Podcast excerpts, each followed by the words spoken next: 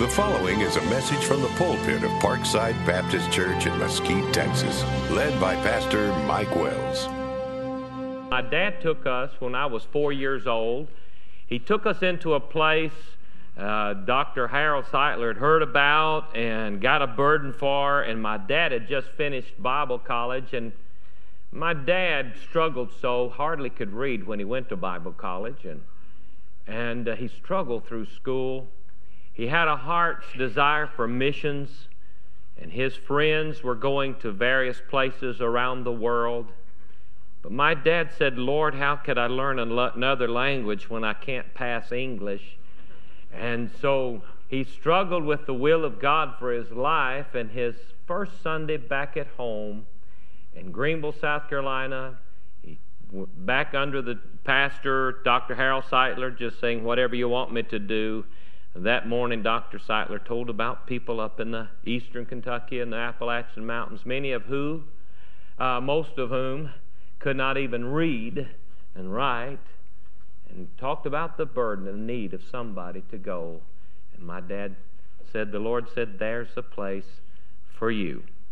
And he took us in, when I was 4 years old, up in the head of a holler, up in just a wagon road, in and out of the creek. In fact, I have a journal where my dad organized the men and built the first bridges.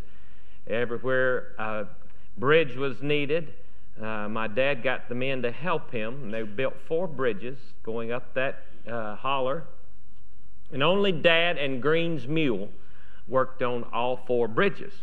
But we lived next to the last house, and so Dad just started in there. 5 people murdered in there the year before, and just killing each other, feuding, burning each other's houses. And the Lord called my dad there, and the sheriff warned him. He said, "Now, preacher, I got kinfolk in there, and I won't go." He said, "You're crazy to take your family." And he did. I was 4 years old, moved us into a house. My mom was just a city girl, and bless her heart, she really didn't want to go. But the story of Charles Weigel, and my dad was at Tennessee Temple when Charles Weigel lived there, who wrote "No One Ever Cared For Me Like Jesus," spoke to my mother's heart, and she yielded and said, "I'll go with you," because she had originally told him. She said, "Now you can go. Now just write to us and let us know how you're doing." She said, "I'm a city girl. I'm no mountain woman." But you know, my mother went and moved, bless her heart, and we moved into a house, no running water unless you wanted to run and get it. No electricity, and but my dad built a great work there, just leading people to Christ, not another murder in that community, and built a church up there, and I learned the ministry there, and I praise the Lord for it. The only activity, really, when I was growing up that people would do, there was the sale barn. We had a sale barn out a couple of miles out on the main highway, and half of the county, and even people from counties around, would go there, and they had stock sales. But people would go there and in wagons, mules pull the wagons, and they would load down those wagons with all kinds of things to trade. And that was their way of life. They prided themselves in making good trades. They lived that way. I got to thinking about that, and the trade that I made one day with the Lord Jesus. And can I say to you, the only one you can really trust to make a deal with your life is the Lord Jesus. Amen. For there was a day I traded everything bad about me. He gave me everything good about Him. Amen. Oh, what a trade I made that day, when I trusted Jesus as my Savior. When I was a boy, men bragged of trade. A dog for a hog, one might would say. A sow for a cow, or a kittle for a fiddle. A tool for a mule, or a little for some victuals. Oh, I beat them all with the trade I made. My rags for His riches, my faith for His grace. My loss was His cross, and His pain was my gain. My doom was His tomb, and all my shame for His dear name. 'Twas Christ that dealt with me that day. though nothing I had with him to trade. Why, a fool 'twould be to refuse what he gave. For all my sins on him were laid. Dear friend, the only one that you can trust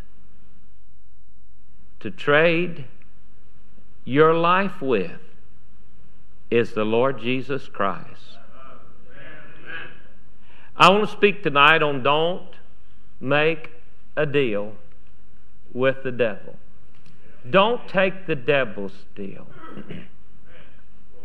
The Lord Jesus, speaking primarily to the disciples in Mark chapter 8. Mark chapter 8. The Lord is challenging his disciples to trust him with their life, to yield completely their life to the Lord. Trust. He warned them against trading their life with the devil, the god of this old world. And I'm going to tell you, the devil will offer a devil of a deal. You've heard the Arabic tales of the genie in the bottle or the lantern, and how you find the bottle, you find the lantern, rub it, and out pops the genie, and he'll give you maybe three wishes. You've read the stories, perhaps watched some of the animated tales of the Arabic tales. Never can you make a deal with the devil and win.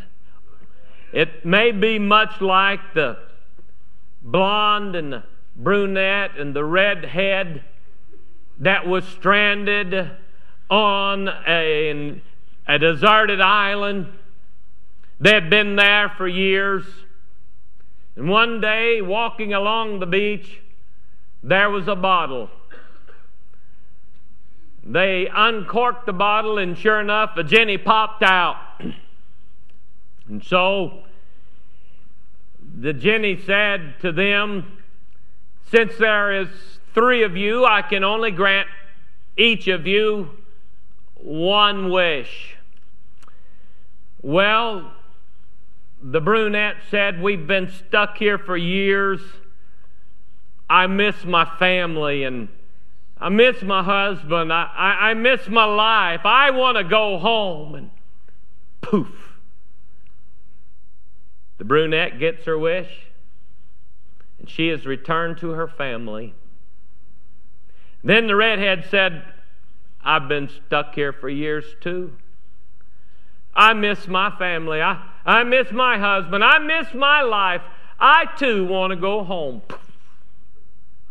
Her wish was granted. She was returned to her family.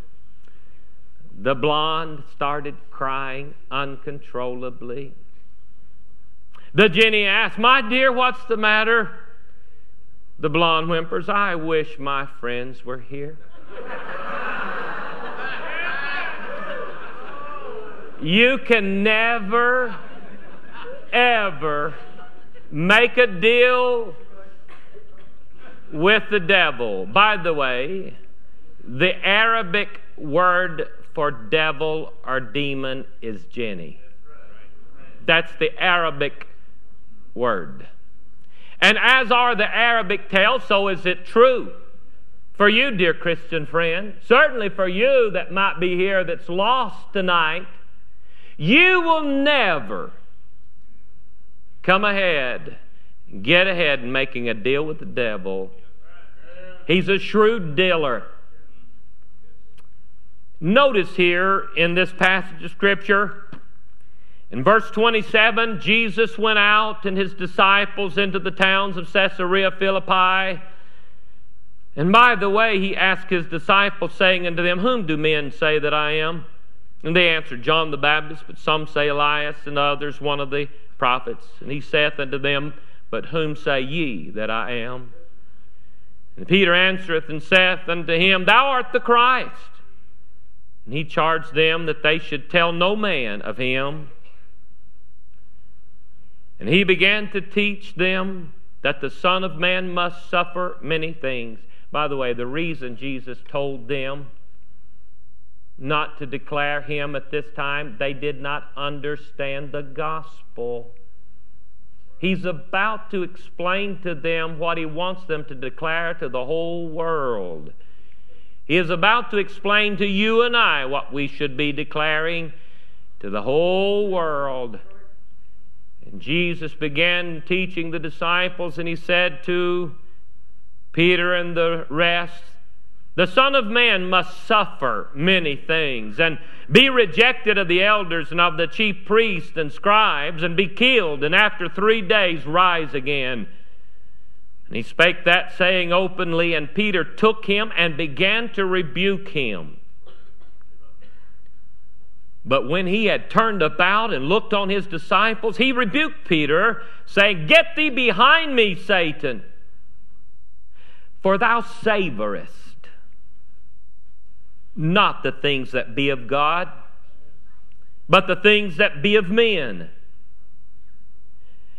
And when he had called the people unto him with his disciples also, he said unto them, Whosoever will come after me, let him deny himself and take up his cross and follow me.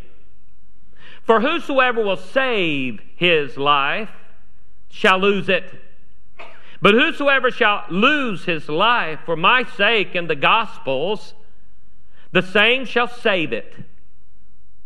For what shall it profit a man if he shall gain the whole world and lose his own soul? Or what shall a man give in exchange for his soul?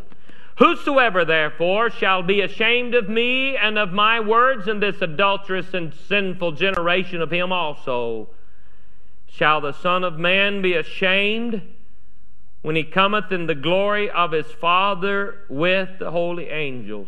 Dear friend, I don't want the Lord to be ashamed of me when he comes again. I want that to be such a welcoming sight. Don't make a deal with the devil. I want you to, first of all, notice Satan's deal for your life. Young people, Satan will offer a devil of a deal to you. It's going to sound like, oh my, what an opportunity! Chance of a lifetime. He is going to offer the world to you. Many of you, young people, the decisions you make in the next 4 or 5 years is going to determine the course of your life, whether you'll be happy, sad, what kind of family that you have 35 years from now, the decisions you make in the next 4 or 5 years. And there are two that are bidding, that's making a bid for your life. First of all, consider Satan's deal for your life. Now, there are three in this passage of Scripture that we see that Satan is offering a deal for their life. And the first one, let's consider Satan's deal to the Savior. Now, notice on down, Jesus said, Now, if you save yourself, if you save your life, he said, you're going to lose it. Satan's offer to the Lord Jesus is the same. Save yourself. Those words are given a few chapters later in chapter 15.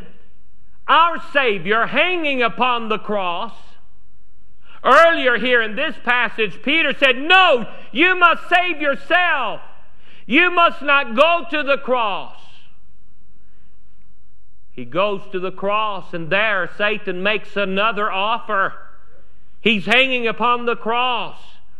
Mark 15 and verse number 29, and they that passed by railed on him, wagging their heads and saying, Ah, thou that destroyest the temple and buildest it in 3 days, save thyself and come down from the cross.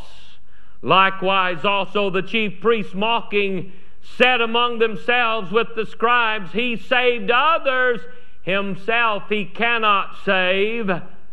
Let Christ the King of Israel descend now from the cross, that we may see and believe that. And they that were crucified with him reviled him. Do you understand that Satan has made that same offer to the Savior? Save yourself! But dear friend, had Jesus taken Satan's offer to save himself, you and I definitely would be lost. We would be on our way to hell. We would be doomed for eternity. There would be no hope for any of us. But Jesus did not take Satan's offer to save himself. He said, no deal. No deal. And by the way, we're going to see in a moment, he makes the same offer to the saint. And if we take Satan's offer, do you realize, again, people will be lost. He puts the eternal destiny of this lost and dying world like himself. He said, take up your cross. Follow me for the gospel's sake. But if we take Satan's deal, no less than the Lord Jesus coming down from the cross, we are saying, no, I will save myself and let the lost die and go to hell. I am so glad Jesus, being my example, did not save himself. Amen. Satan makes the same offer to the sinner. Save yourself, he says to the sinner. There might be someone here like that. The song I sang a while ago, It's Real. I sing that for my wife. Her testimony. She struggled for years trying to get it settled concerning her salvation. She grew up in a Calvinistic church who they would not even take the Word of God when someone came forward. But if you were one of the elect, you were one of the elect, and you were in. And if you made that move, then you must be one of the elect, and they would turn you around and present you to the church. My wife grew up in that situation, but she had so desired to be saved when she was 12, and the best she knew how, she called on the Lord to save her, but because no one really spoke to her or challenged her, she struggled with that for years. She would say to me, and this, I've been pastoring for some time, she would say, now I said this, now I did this, now I did this, now am I saved? All I could do is take her to the Word of God. Amen. And show her from God's Word Jesus said he did. And the only way in the world that you can know that you're saved is to take Jesus at his word. Satan will say, why don't you save yourself with religion? Notice there in verse 27 and 28, Jesus asked the question, whom do men say that I am? Well, some say Elias, and some say John the Baptist, and some say one of the prophets. You know, just you're one of many ways, and I'm going to tell you, Satan will offer his religions and various religions and say it's one's as good as another. Save yourself. But dear friend, if you save yourself, Jesus said you certainly will be lost. The deal seems very reasonable to man. Hebrews 9:22 says, and almost all things are by the law purged with blood, and without shedding of blood is no remission. Without the blood-stained cross, you and I would have no hope. And dear friend, if you're here And you say, I've been a Methodist, I've been a Baptist, I've been a Presbyterian, I've been this or that. And dear friend, without Jesus, Jesus said, I am the way, the truth, and the life. No man cometh unto the Father but by me. Without the shedding of blood, there is no remission of sin. Satan's deal to the sinner, save thyself. And dear friend, tonight, if you're here and you've never trusted Jesus, Jesus alone for your salvation, what will you say to Satan's deal? Will you tonight say no deal? No deal to the devil. But thirdly, dear saint, you that are saved, to the saved, to the soul winner, he will say to you, why don't you save yourself? Peter said, Lord Jesus, it certainly must not be. You must not die. Jesus said to him, thou savorest not the things that be of God, but the things that be of man. He said, if you don't lose yourself for my sake and the gospel's, to the soul winner, he'll say to us all, why don't you just save yourself? Why don't you just live for yourself? Why don't you think of you? Yeah. You don't need to give of yourself and give of your life for the gospel's sake. And it sounds reasonable. Don't concern yourself with the salvation of the lost. But notice, if you would, the Savior's desire for your life and mine tonight. Consider it, would you? He says this is what Satan's offer for you is. Now consider my offer for your life. First of all, the Savior's desire for your life and mine is to himself. Notice verse 34, and when he had called the people unto him with his disciples, the first thing the Lord Jesus wants of your life and mine, he wants us to be with him. Before you'll ever become a soul winner, you're going to have to be with Jesus. You're going to have to hear his heartbeat. You're going to have to understand the desire for which he came and gave himself. And the very love of Christ must constrain you if you'll ever be what you ought to be for him. His desire for you is to be with him. Secondly, to follow him. He says there, he said, whosoever will come after me, let him deny himself and take up his cross and follow me. Jesus said, follow me and I will make you fishers of men. If you're not fishing, you're not following. You're following Jesus, he'll make you fishers of men. And the desire for the Lord Jesus is for you to spend time with him, and we ought to every day of our life, but then to follow him out in this old lost and dying world and to win the lost. You see the concern of the Savior as he warns Peter of his concern to be concerned about the things of this life. He said, but if you follow me, give your life for my sake and the gospel's. The gospel's. The Savior's desire for your life. Now let's consider the saint's decision. You got a decision tonight. What is the decision that Jesus points out? And I've been to many of those. I'm fascinated. When I would go to the old sale barn, and those people would be trading. I tried that. I'm not good at it. My dad is. Now my dad's an old horse trader. He likes that. And I've seen dad.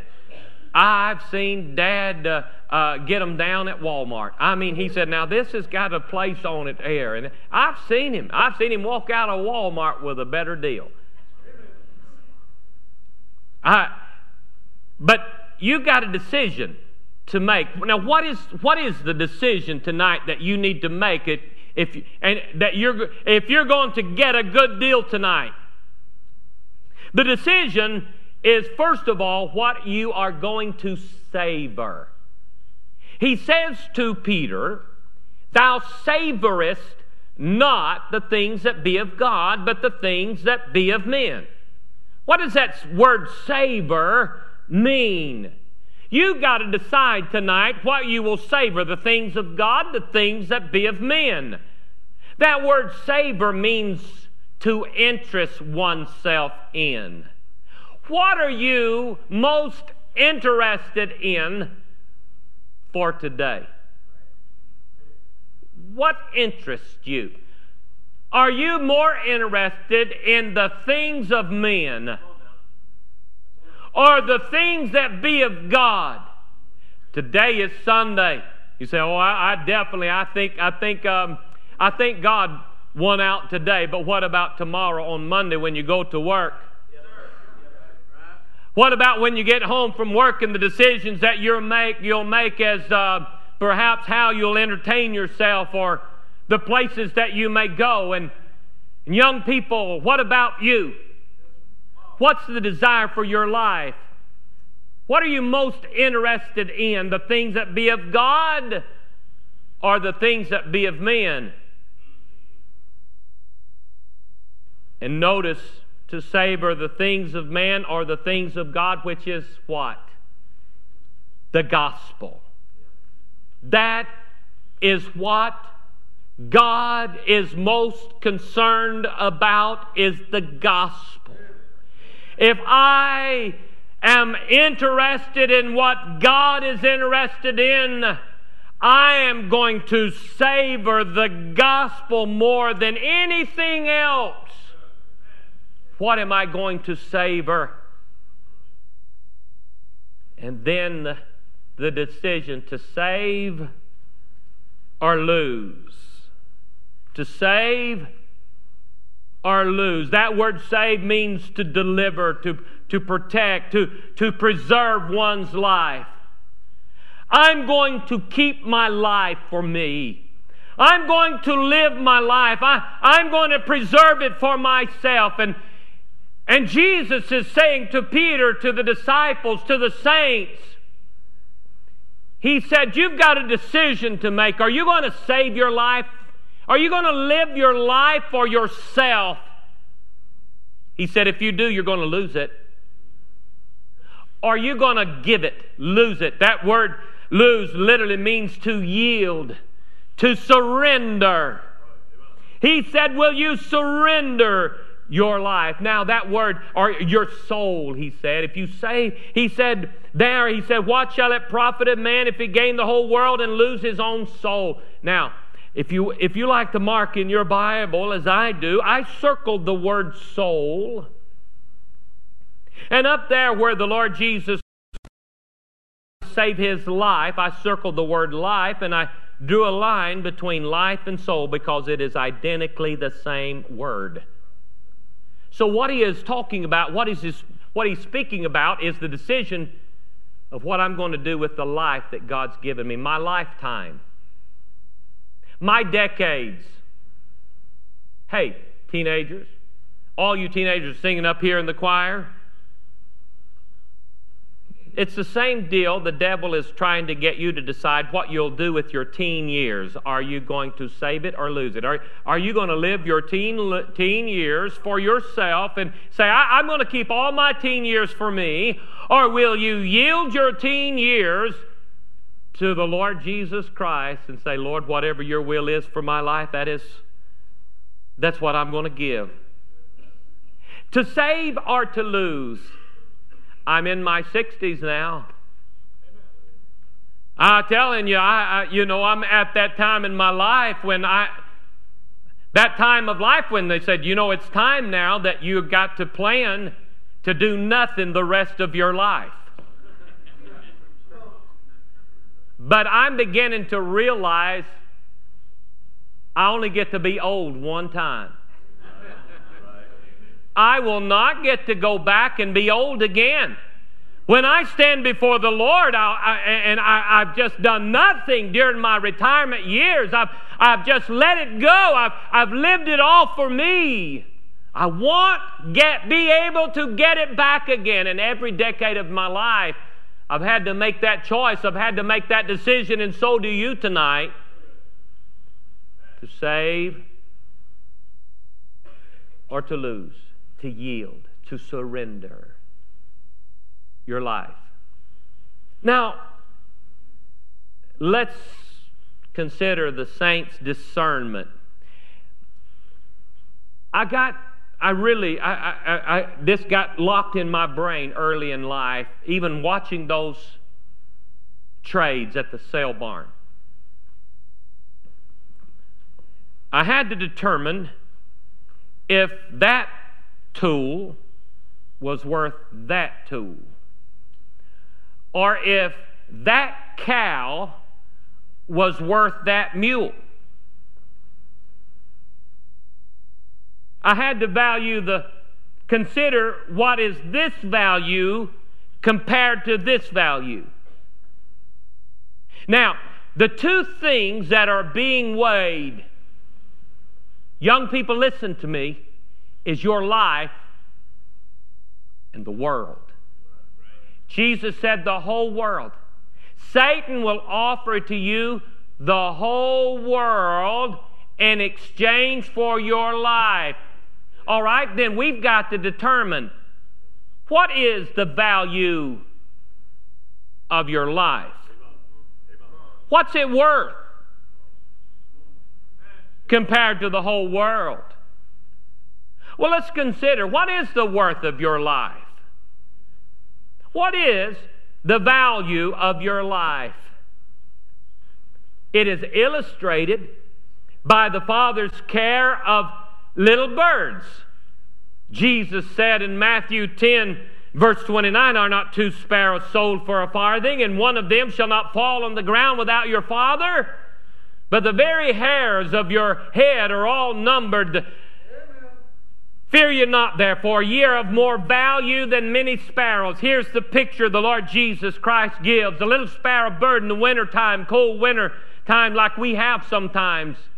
I don't know how the bird survived a couple of winters ago, 25 degrees below zero, and that's nothing compared up in the Northwest and so on.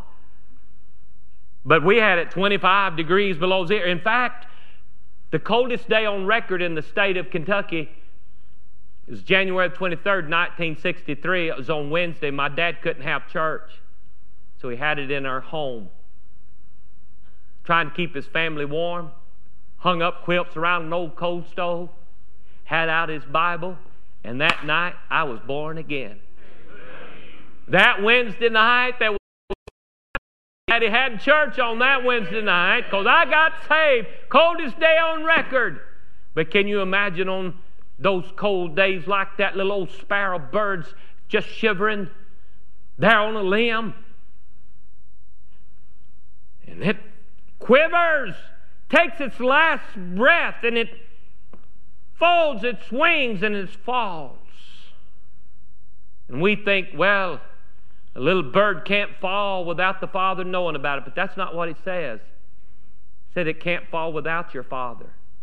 It's like the Father just cups his hand. That little old bird falls into his hand. And I'm going to tell you something. You're far more valuable than that little old sparrow bird to the Lord. Your life is of far more value than the little birds, the many sparrows. It's demonstrated by the cost of the purchased price. How much? How much will you? And I used to watch those auctions, and they would bring that livestock down in the bull ring, and they'd begin to bid, and those old bib coverall farmers, they'd begin to, I'll go $40, I'll go $45, $50, and finally sold. How much does it cost? How much does your life the cost of the purchase price. For God so loved the world that he gave his only begotten Son, that whosoever believeth in him should not perish but have everlasting life. The value, the worth of your precious life is worth to God the precious life of his only begotten Son, Jesus. I can't imagine giving one of my precious children for some criminal or anyone, exchanging their life, but God did that because my life, your life, has the value. And that's what your life that you're bargaining with on the one hand. Now let's consider the value of the world. Jesus said here, what would it profit a man if he should gain the whole world? What's the worth of the world? The whole world. Now John, who is listening to this sermon, he's like a lot of us preachers. You hear a good sermon, you might preach it again sometime. And John, he preaches this sermon the Lord Jesus Christ preached here in 1 John chapter 2. Turn to 1 John chapter 2. Let's find out what the whole world is. And as we often do in our sermons, we may expound a little upon the sermon. And in 1 John chapter number 2, we find the worth of the whole world. Verse 15. Verse 14 is said that we have overcome the wicked one. That's the old devil. In other words, we didn't take his deal. But here John explains what the whole world is. Verse 15, love not the world, neither the things that are in the world. If any man love the world, the love of the Father is not in him, for all that is in the world. We're about to find out what the whole world is. The lust of the flesh, and the lust of the eyes, and the pride of life is not of the Father, but is of the world. And the world passeth away, and the lust thereof. But he that doeth the will of God abideth forever. That's the message Jesus had just preached. He said, what would it profit if you gain the whole world and lose your own soul? For what shall you give in exchange for the world? He is saying, Jesus is saying, if you lived your whole life and you got it, you got the whole world, with your last breath you achieved the whole world and died, then what you got? Nothing. What is the whole world? First of all, and again, remember the Jenny in the bottle? Jenny says you get three wishes. I'll give you three wishes. Young people, the devil is saying, I tell you what, give me your life, make a deal with me, I'll give you three wishes. But you know what is really odd? Very few people get the whole world. Most people will trade their life for even one of the offers that Satan will make. Wish number one of the whole world, the lust of the flesh. What is the lust of the flesh? The lust of the flesh is the ability to do anything you want to do. I'm telling you, that's a big offer that the devil has. Oh, you don't have to do what anybody says. Do what you want to do. I mean, just go through your life doing whatever you want to do. And if you trade your life, go through your life doing your will and your will alone, you have traded your life for 1/3 of the world. My, many people have taken that deal of the devil. But if you're going to make a deal with the devil, surely you can bargain a little better than that. Surely you ought to be able to dicker just a little bit. But I'm going to tell you, the Lord has a far better offer than wish number one, the lust of the flesh, to do whatever you want to do. Colossians 3:23 and 24, and whatsoever ye do, Do it heartily unto the Lord, and not unto men, knowing that of the Lord ye shall receive the reward of the inheritance. For ye serve the Lord Christ. Just do what the Lord wants you to do. And I'm telling you, you get the whole thing. You get it all. All that is His is yours, the inheritance. Wish number 2. You say, oh, I'm not going to fall so easily for Satan's deal. Then Satan will not give up. He will come back with the lust of the eyes. Now, what is the lust of the eye? My, how tempting this one is. It is the ability to have anything you see. Whatever you see, the devil say you want it, you can have it. Now, that's the lust of the eyes. I was about a year or so ago.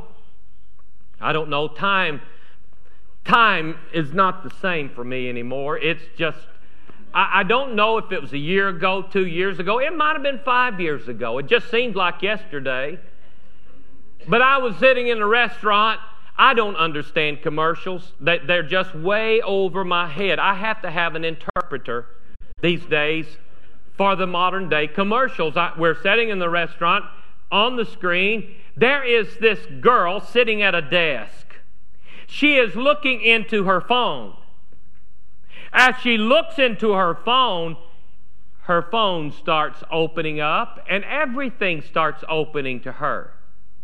She looks out the door opens. She goes out of the classroom, down the hallway. All the lockers just open up. She passes by the science lab. The science lab just opens up. She goes out the school door, and the whole world just opens up to her. And I said to my son-in-law, I said, what is that? He said, oh, that's the X-Phone commercial. But I'm going to tell you that's exactly what the devil will do. He'll say, just whatever you see, you can have it. Just give me your life. Live for me today. Live for the world today. I'll give you anything in this world. It's the same offer. By the way, all of these were the same offers he made to Jesus there on the Mount of Temptation. All of these were he offered to the Lord Jesus. I'll give you everything you see, Lord. All of these. He didn't say, Lord. No indication Satan has ever called him Lord, but he will one day, amen. But he said, I'll give you it all. Bow down and worship me. Young people, don't take the devil's deal. The Lord Jesus offers something far better than whatever you see. Jesus said in 1 Corinthians, the Word says in 1 Corinthians 2:9, I hath not seen, nor ear heard, nor ear... neither hath it entered the heart of man the things which God hath prepared for them that love Him. I'm telling you, it's more than the eye can see. What the Lord has in store for us. Don't take the devil's deal with your life. Amen. Third wish. Now, if you make the deal with the devil, some people may get 2, very few get 3. But if you're going to deal with the devil, at least get all of it.